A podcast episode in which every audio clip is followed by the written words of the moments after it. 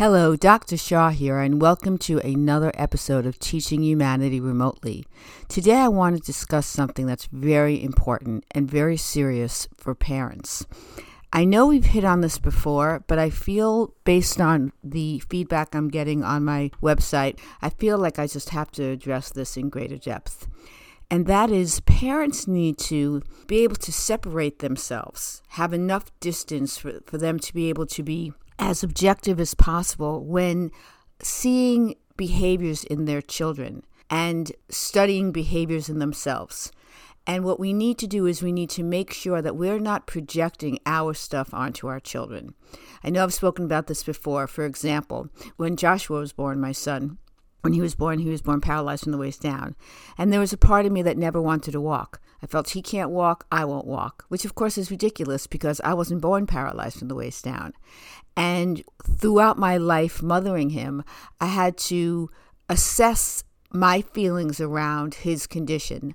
And I had to ensure that I owned my feelings. I'm allowed to have any feelings I want to have, or have to have, or can't help but have around his condition, but I'm not allowed to put my shit on him. I'm not allowed to do that.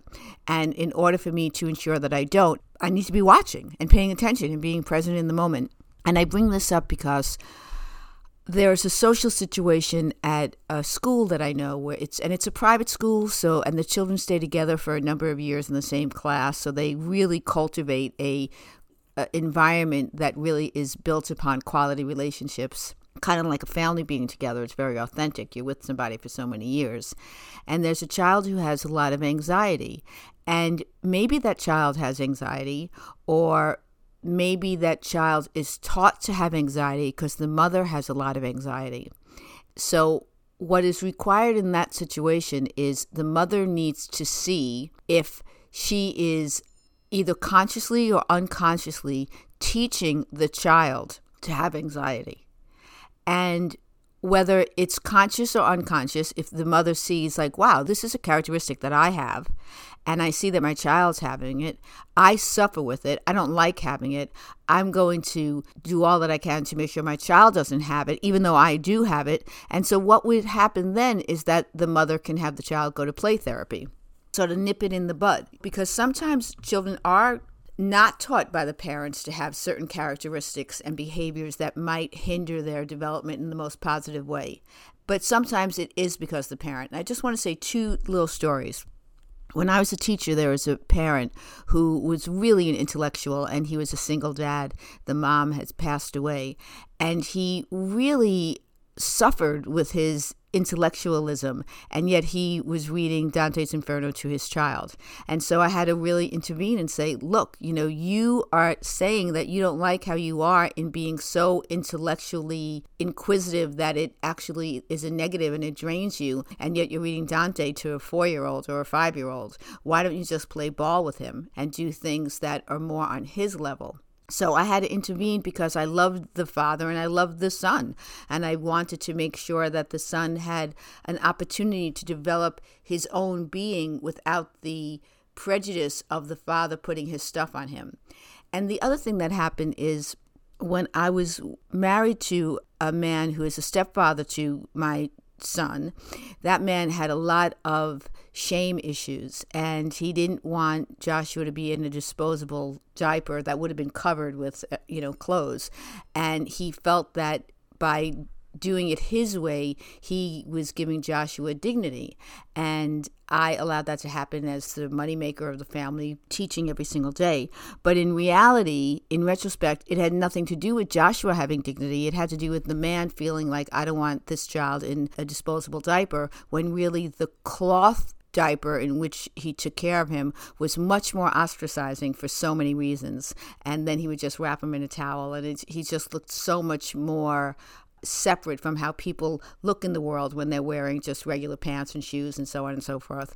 Again, it was the man's projection of what he valued as dignity, and then he just put it on Joshua. And so I'm speaking from experience. It's very, very important to make sure that parents have enough separation where they're not putting their stuff on their kid, their stuff that really hinders them, and therefore their child will then be hindered by it. It's just very, very important. And the way to rectify it is to be watchful in the moment to see your tendency.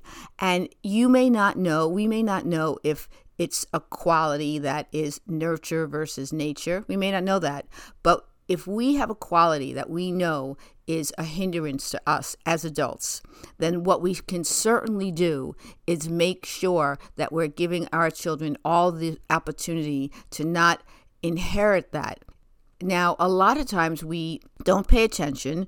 We all learn by modeling. Sometimes we model what we don't want our children to learn, and sometimes we model what we are intending them to learn. But when we're doing it unconsciously, then all you need to do, if you can't stop your own discomfort with the quality that you're seeing in yourself and in your child, you can at least help your child not have it by really having them go to a play therapist or discussing it with their classroom teacher. And by you being mindful, by you sharing and saying, you know, I have this quality of anxiety and I feel ostracized and I always feel out of the group and I really don't want you to have that. So let's see how we can help you not have it. And just know I'm working on that too. I hope this helps. It's really important. It's not about making anyone wrong. It's about seeing qualities and obstacles that are difficult for us and trying to transform them into learning opportunities. That's the simple nut and bolts of it all. And we all want what's best for our children and what's best for ourselves too. And you're allowed to model the struggle, talking about it, that can also really help. But if it's a struggle that you're still struggling with and that's out of your hands, then having your child see you go for help is very helpful and, and giving that opportunity to your child as well so that it can be nipped in the bud. I know this will help if you take this to heart. So please let me know. Write to me at learnwithmeremotely.com and let me know how this is going for those of us who are struggling in this capacity. Until next time, be well.